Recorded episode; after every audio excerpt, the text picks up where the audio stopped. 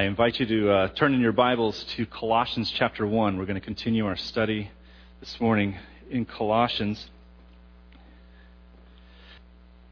Who here likes coffee? I'm a fan of coffee.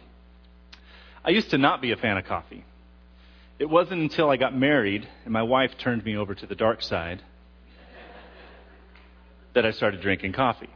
And now I'm an addict through and through. When I go to coffee shop, let's pick Starbucks, you know, because it's known. When I go to Starbucks, one of my favorite drinks is a black and white mocha. And I like it because it's like dark chocolate and white chocolate together. And uh, but I also like it because it's got a lot of names. It's like black and white. It's a marble, penguin, tuxedo, if I'm feeling bold, I'll call it the Michael Jackson. Right? No? Groans. Black and white mocha, though. It's, you know, but everybody's got a drink, right? Everybody goes in, and, and some people are crazy, super crazy. Like, I want three pumps of this, four pumps of that, this temperature. You know, they, they've got their, but they've got their drink. And, you know, maybe it's complex, maybe it's simple, but it's yours. And many people often think about religion, I think, in kind of the same way.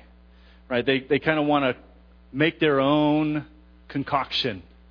You know, I'm going to add a few pumps of this, a few pumps of that, and I'm going to create my own kind of comfortable Christianity. Let's call it Christianity. It doesn't even have to be Christianity. A lot of it is just, a lot of people just uh, have an idea that they're just going to have their own religious ideas.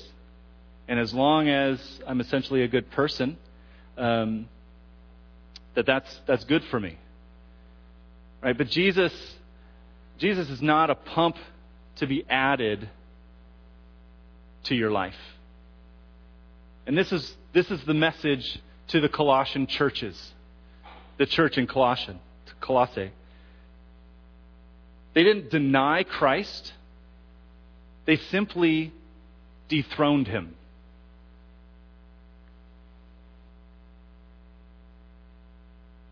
In today's message, we're going to see how the Apostle Paul makes the point that we, as believers, as part of this assembly, what he calls the body of Christ, the church, we have to put Christ back in his place.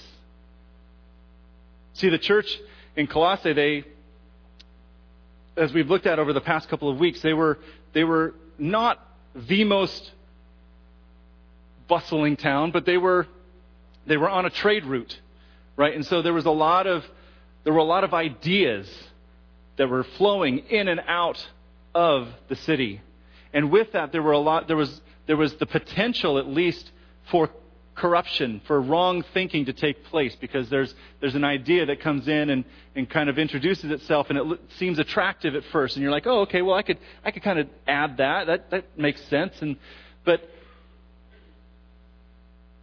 this is not the Christianity that has been laid out for us in Scripture.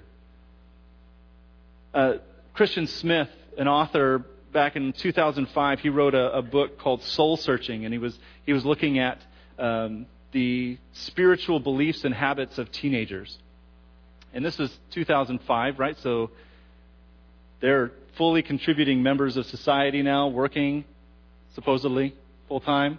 Um, and uh, but the, there was a there was a term that he coined that I think kind of encapsulates what I've been talking about and it, it, it's moralistic therapeutic deism or theism. Moralistic in the sense that um, the idea is to be good, to be nice, and therapeutic in the sense that it's about what makes me feel good. Right? As long as I'm doing good, as as long as I'm being good, as long as I feel good, I'm all right and deism or theism essentially being the belief that, yeah, there's a God, but that God is out there somewhere. Right? He's not directly involved in my life. He doesn't necessarily demand anything of me. In fact, if anything, he's more, he, this God is more of a cosmic genie. You know, that, that when I get in trouble, I call upon God, and then God comes and solves my problems. And then when I'm good, He can go back to whatever it is that He does. Right? That's this idea that is so prevalent. And it, apparently it was prevalent even in Bible times, right? Because this is why the Apostle Paul is writing this letter. And he's saying, hey, look, Jesus Christ is the most important thing. And he, everything else in life falls under his control, his lordship, his sovereignty, his control. Right? We, he's not just our bellboy to come and fetch us things when we need it. He is God. He is Lord. He is Creator. And He demands something from us. Christianity is, is absolutely, it's, it's by faith. It is, it is coming to Him. And he, the offer of life, Jesus says, I will make your burden light. You will find rest in me. But that doesn't mean that we just sit around and do nothing. It doesn't mean that we can just kind of believe whatever we want to believe and kind of do whatever we want to do. And then, as long as I haven't hurt anybody or as long as I've been mostly a good, decent person, then God will accept me into his kingdom. What I find interesting this last week in my studies for uh, seminary, as I, as I look back over the times when Jesus prayed, he prays for believers. And quite often he says, I'm not praying for the world. I'm praying for believers that they would be faithful. Right? Pray to the Lord of the harvest that he would send more workers. Like the field is ready. God is working and he is active in the world and he is ready to transform lives. But it's, it's not until we, his people, his body, when we wake up and we recognize the calling that we have to faithfully represent him in this world. John 17, he is praying. He's like, I don't pray that I that God that you would take him take my followers out of the world, but I pray that they would be faithful. Jesus prays for you and for me that we would be faithful. And that we would not corrupt ourselves with the ways and the thinking and the ideologies of this world, but that we would be faithful to his teaching and to following Him and everything that He set out to do. So here we find ourselves in Colossians chapter 1. I'm going to put the, uh, the verses up on the screen for us. Um, let's stand as we read these verses together. It's going to be two, uh, two slides here. Colossians 1 15 through 23. He is the image of the invisible God, the firstborn of all creation, for by him all things were created in heaven and on earth, visible and invisible, whether thrones or dominions or rulers or authorities, all things were created through him and for him. And he is before all things, and in him all things hold together. And he is the head of the body, the church. He is the beginning, the firstborn from the dead, that in everything he might be preeminent. For in him all the fullness of God was pleased to dwell, and through him to reconcile to himself all things, whether on earth or in heaven, making peace by the blood of the cross. And you, who once were alienated and hostile in mind, doing evil deeds, he has now reconciled in his body of flesh by his death in order to present you holy and blameless and above reproach before Him. If indeed you continue in the faith, stable and steadfast, not shifting from the hope of the gospel that you heard, which has been proclaimed in all creation under heaven, and of which I, Paul, became a minister. You can be, you can be seated. You know, we see here in this last verse in verse 23 if indeed you continue in the faith, stable and steadfast, not shifting from the hope of the gospel that you heard.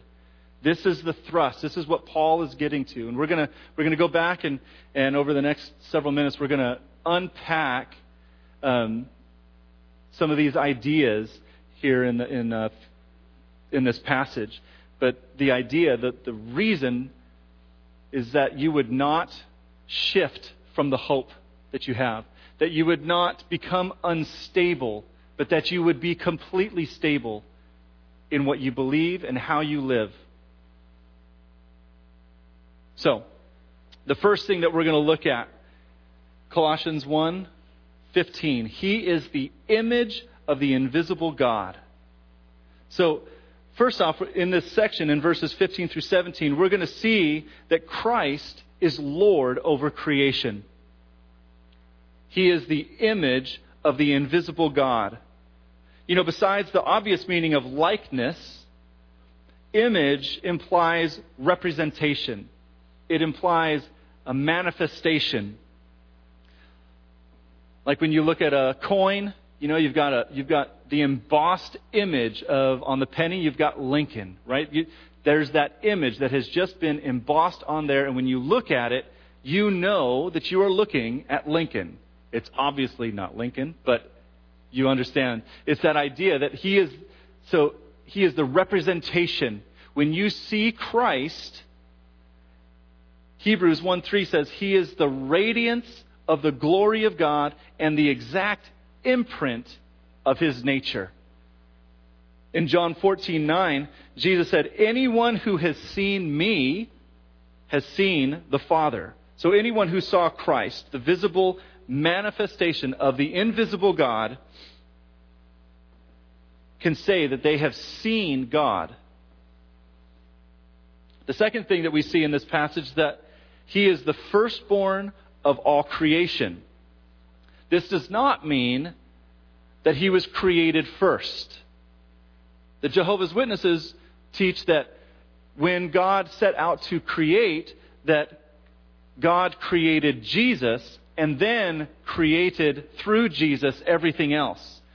That's how they interpret this passage, this, this, the, this concept this concept of being the firstborn, though, I mean, in John 1 1, we have the understanding, we have the words that say, In the beginning was the Word, and the Word was with God, and the Word was God. Jesus Christ preceded creation. He was not created and then everything created from Him. He existed before time with God the Father. And but then he was the instrument that God the Father used to create the Word. He spoke, and creation came into being. And he is the sovereign, he is in control over all creation. So the concept here of the firstborn is that the firstborn child not only had priority of birth, but also the dignity and superiority that went with it.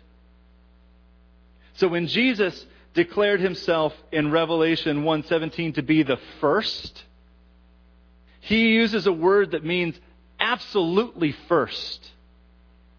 First in priority, first in superiority, in rank. And so, not only is he first in time, because he existed before time, he, pre- he preceded creation, but he is also the sovereign over creation. He is first in rank. He is the supreme. In Psalm 89:27, we see the, these words that initially were spoken of King David, but def- it is definitely a messianic uh, prophecy regarding Jesus himself. And it says, I will make him the firstborn, the highest of the kings of the earth. And so Jesus is supreme. This idea of firstborn, it's not first created, but it's, it's, it's that, that dignity and respect that was due to that one who was put, who was titled as being firstborn. Okay? So, um, so it, it implies not only um, priority in, uh, in, it, it, it did. I think I've already said it. I don't want to say it anymore. I'm on. He, is, he preceded creation. He is sovereign over creation. He is the firstborn of all creation. So everything points to him. It is for him, right? He is, he is supreme. The next thing that we'll see in verse 16 For by him all things were created in heaven and on earth, visible and invisible, whether thrones or dominions or rulers or authorities, all things were created through him and for him.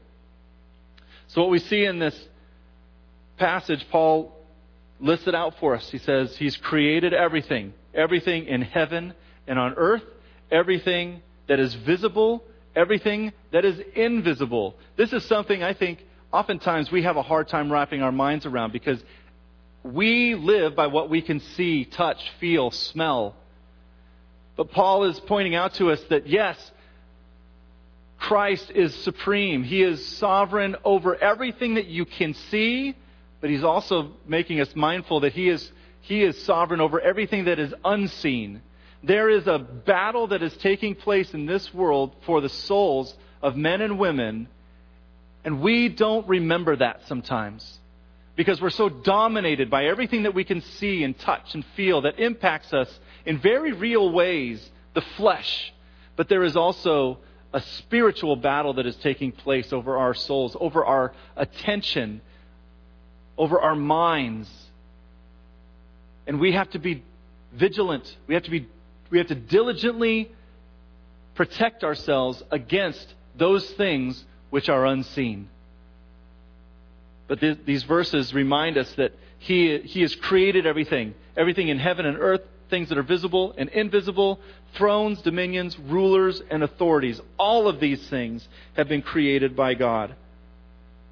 So the dual application here is that, you know, in, in what we can see, as I've already said, earthly rulers have been set up by God. They are His plan, they are His outworking. That means no matter who is in control, God is in control no matter who gets elected into office, whether it's your guy or not, it is God who is in control. And in that, you can take hope. So no matter how badly things go, in your opinion, you can know that God is in control. And that no matter what happens, even if even if the whole world catches on fire because of how bad the choice was, you are secure in God. I was reminded recently as the elders went to a, uh, a, a conference over at First Baptist of Bellevue that a, a prime example of what it looks like to live in a world that is in complete uh, opposition to everything that you believe is Daniel. If you're familiar with the story of Daniel, Daniel is, is a, a boy who is taken out of his homeland and he is transferred into this Babylonian society that is worships Baals, false gods, worships the stars and angels, all of these things. Daniel and his friends that we are often familiar with, Shadrach, Meshach, and Abednego, you know, these guys, they are taken and, and essentially at first you know, when, when they are taken, they have names that honor God.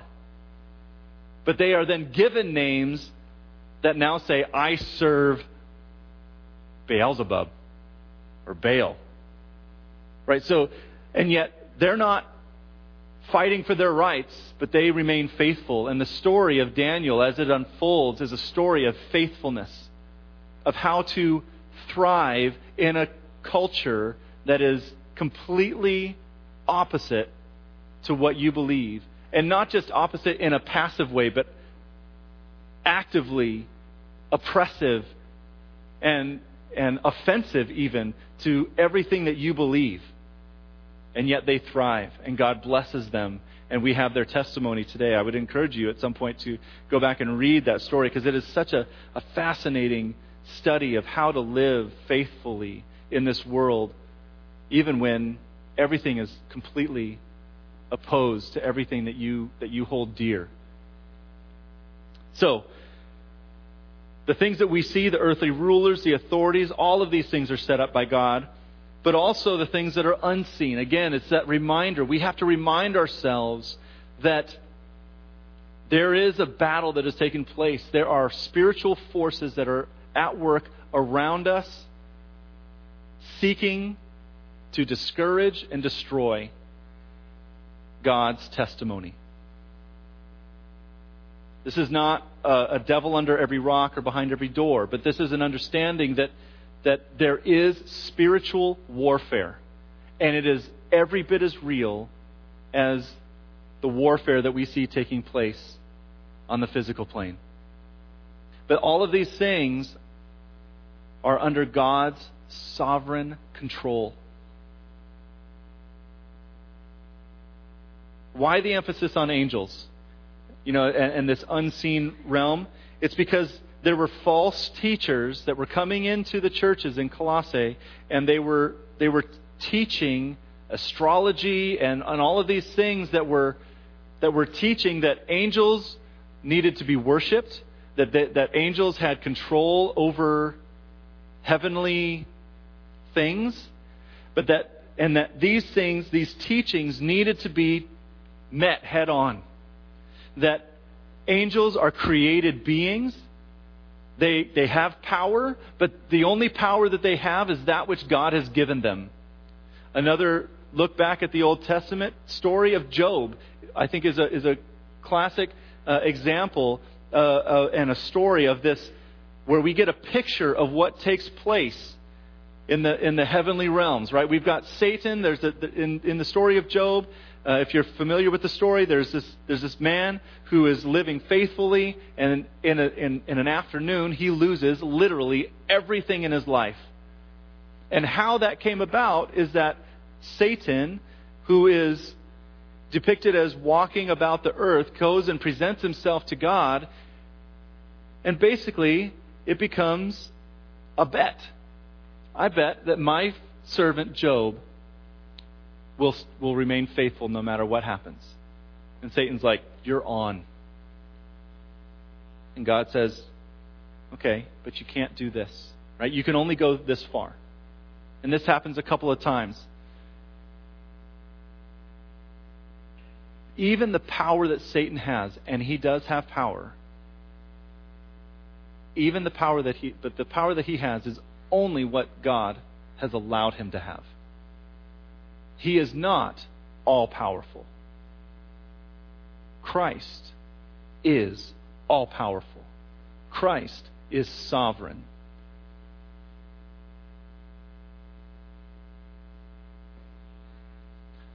Paul doesn't deny the existence of these unseen things, but he just says they need to be thought about in their proper way. Christ is creator, Christ is sovereign. The next part that we see, verse 17, first part of 17, he is before all things. John 1 1, in the beginning was the Word. In the beginning, uh, and, and the Word was with God, and the Word was God. John 8 57 58, the Jews speaking to Jesus said to him, You are not yet 50 years old, and you have seen Abraham? Jesus said to them, Truly, truly, I say to you, before Abraham was, I am. Revelation 22:13 I am the alpha and the omega, the first and the last, the beginning and the end. So this again, just to summarize it, this, this firstborn, he is before all things. We're going to see it again. The firstborn from the dead. This firstborn implies Christ's pr- priority to all of creation both in time and before all things in rank. He is sovereign. He is supreme. There is nothing else that is higher than him. Paul is saying all of these things in multiple ways to try to convey, to try to solidify this idea. There is nothing, nothing that is greater than Jesus Christ. And then last in this in this section, in, in him all things hold together. Again, going back to that verse in Hebrews 1 3, we looked at the first part earlier. He is the radiance of the glory of God, the exact imprint of his nature, and he upholds the universe by the word of his power. Not only has he created everything, but he holds everything together. What a powerful, powerful, humbling thought. If God isn't thinking about you, you don't exist. You don't hold together. As I was uh, studying this last week, I came across uh, an idea in, in science called laminin. How many of you have you ever heard of laminin? Okay, laminin. Laminin is a, is a laminins are a family of proteins that are an integral part of the structure of cells, right? And so they are, they, they are the scaffolding of basement membranes in almost every animal tissue. And laminins are literally the binding agent. They are literally what holds everything together. It holds cells together with one another. So they are what holds your physical body together. Otherwise, you would just be a bunch of random cells. But these laminins hold everything together. And I, I, put this picture up on the screen for you of a laminin, and I just find it fascinating that the structure of the laminin is the cross, essentially. It's either a cross or it's one of those like, like the uh, the car dealership guys that are, you know, kind of going up and down, right? It's it's one of the two. So it's it's it's either a crazy, you know, gimmicky attention getter, or it's the shape of essentially the the shape of the cross. And I just think that this it's so powerful to think that when you get down even on the molecular level of everything, it points to the cross of Jesus Christ. He holds everything together. What a powerful picture. Powerful. So we move on to the next section of our passage Colossians 1, verses 18 through 20. He is the head of the body, the church. He is the beginning and the firstborn from the dead, that in everything he might be preeminent.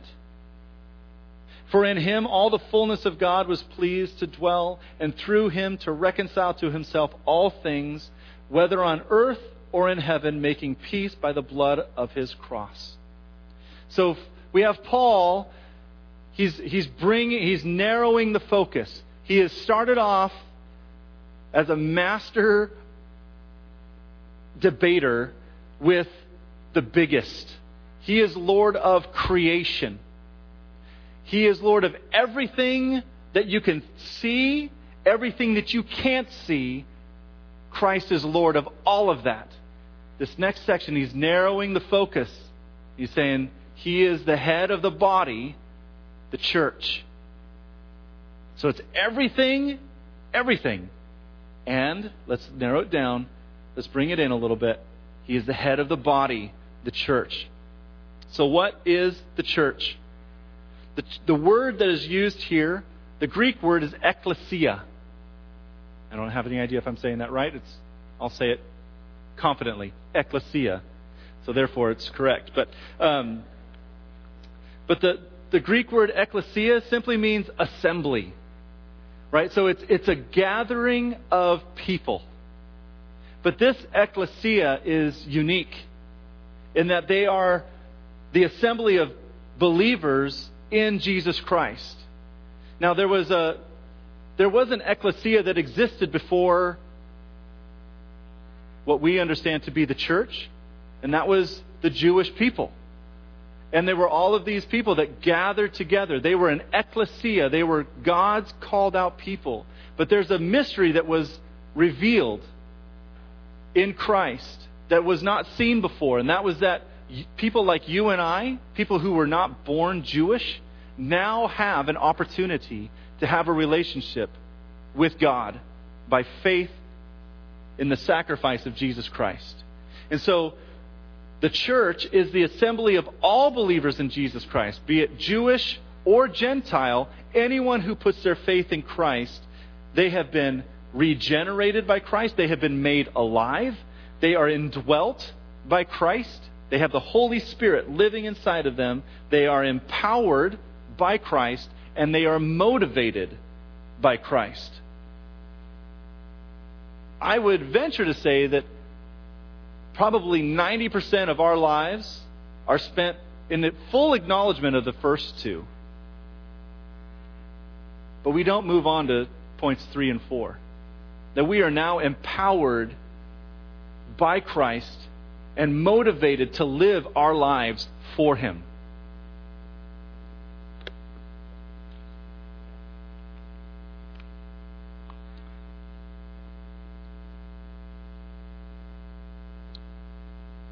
Going back to our passage,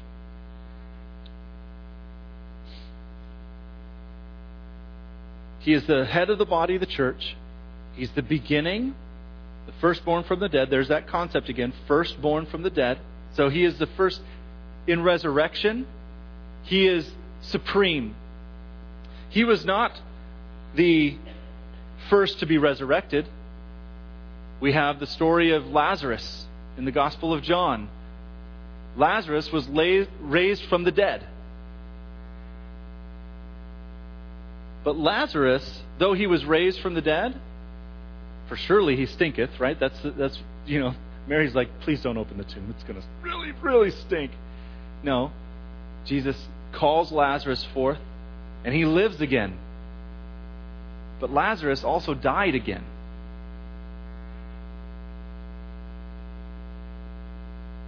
Christ, when he was raised, he is the firstborn. Again, it's that, that idea of priority over and prominence over all of all of the other ideas that you had about this. Christ is supreme. He's the beginning. He's the firstborn from the dead. That in everything he might be in your top five. That he might may, maybe make it make your bucket list. No, that he is preeminent, that he is superior. Christ, when he was raised from the dead, he was raised incorruptible to never die again. He has an eternal body. You could look at the, the, the teaching that Paul gives in 1 Corinthians chapter 15 that just further expounds upon this idea. We don't have the time to go into it today, but he was raised incorruptible and eternal, and we get to follow in his likeness. It hasn't happened yet. We're not there yet. We're still here. But we have confidence in the future that we have because of what Christ accomplished and how through his resurrection he calls us to follow after him. Christ has proved his, proven his power over death for himself and then offers it to us. So, moving on in our passage, we see that here again, Paul brings it in. He is Lord over creation, He is the head over the body, the church, and He is Lord over you. He is Lord over me. Verses 21 through 23 You, who once were alienated and hostile in mind, doing evil deeds, he is now reconciled in his body of flesh by his death, in order to present you holy and blameless and above reproach before him, if indeed you continue in the faith, stable and steadfast, not shifting from the hope of the gospel that you heard, which has been proclaimed in all of creation under heaven, under which I, Paul, became a minister. He's bringing the focus in.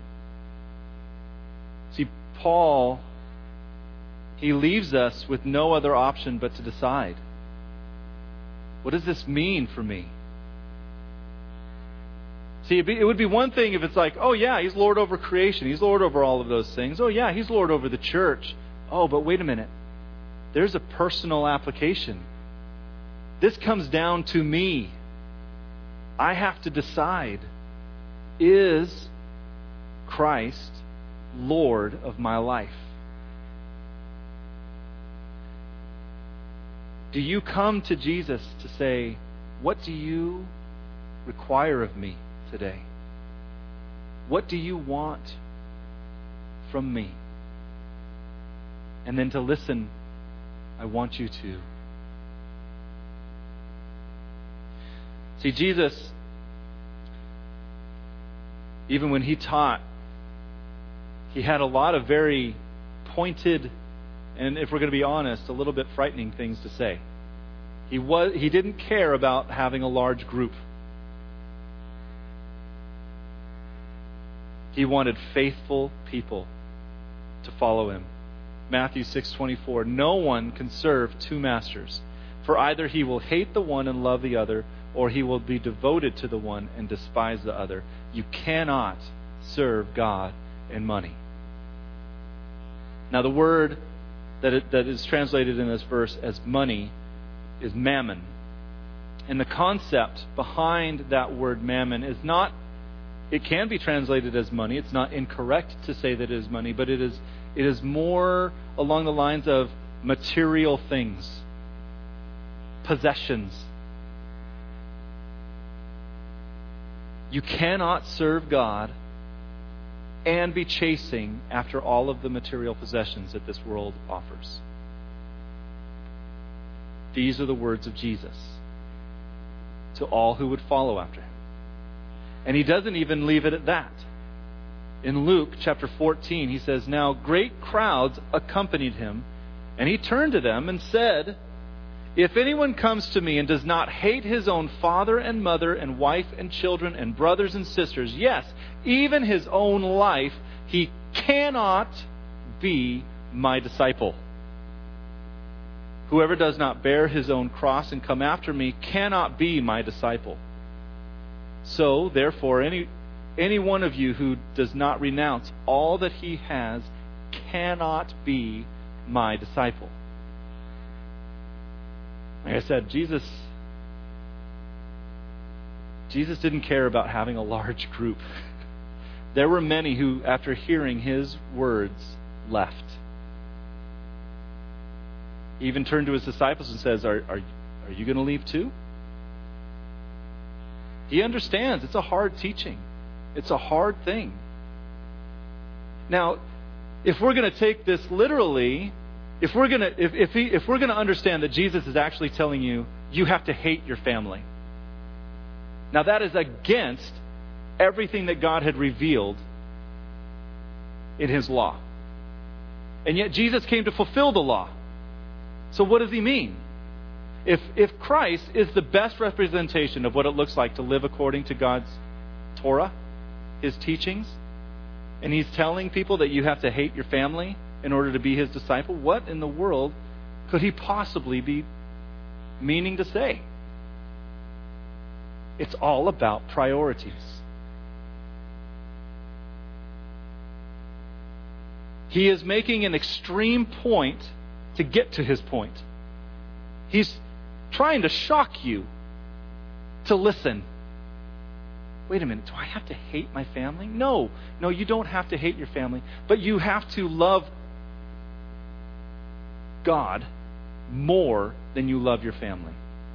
It's about a shifting in your priorities in life. It's a comparison. If you're saying, well, no, my family is just more important to me than you are, God, then it's been revealed you're not really his disciple. This is what Jesus is saying. It's, it, your loyalty to Jesus has to trump anything else. That you will follow him. That you will even deny your own life to follow him.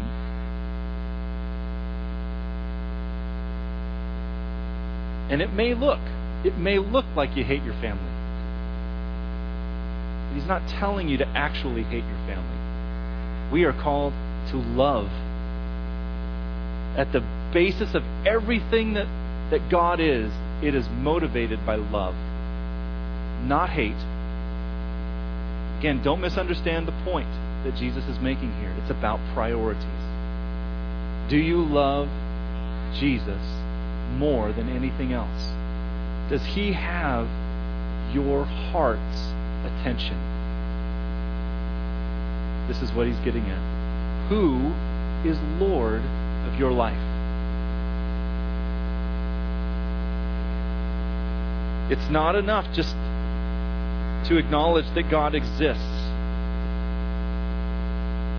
As Paul points out through that, throughout this passage, as I said, he, he narrows it down to laser like focus. He is Lord over all of creation. He is Lord of all His body, the church, those who gather in His name. He is Lord over you. Where are your priorities? This world has a lot to offer, a lot to distract. There's a lot of misunderstanding about what is really important.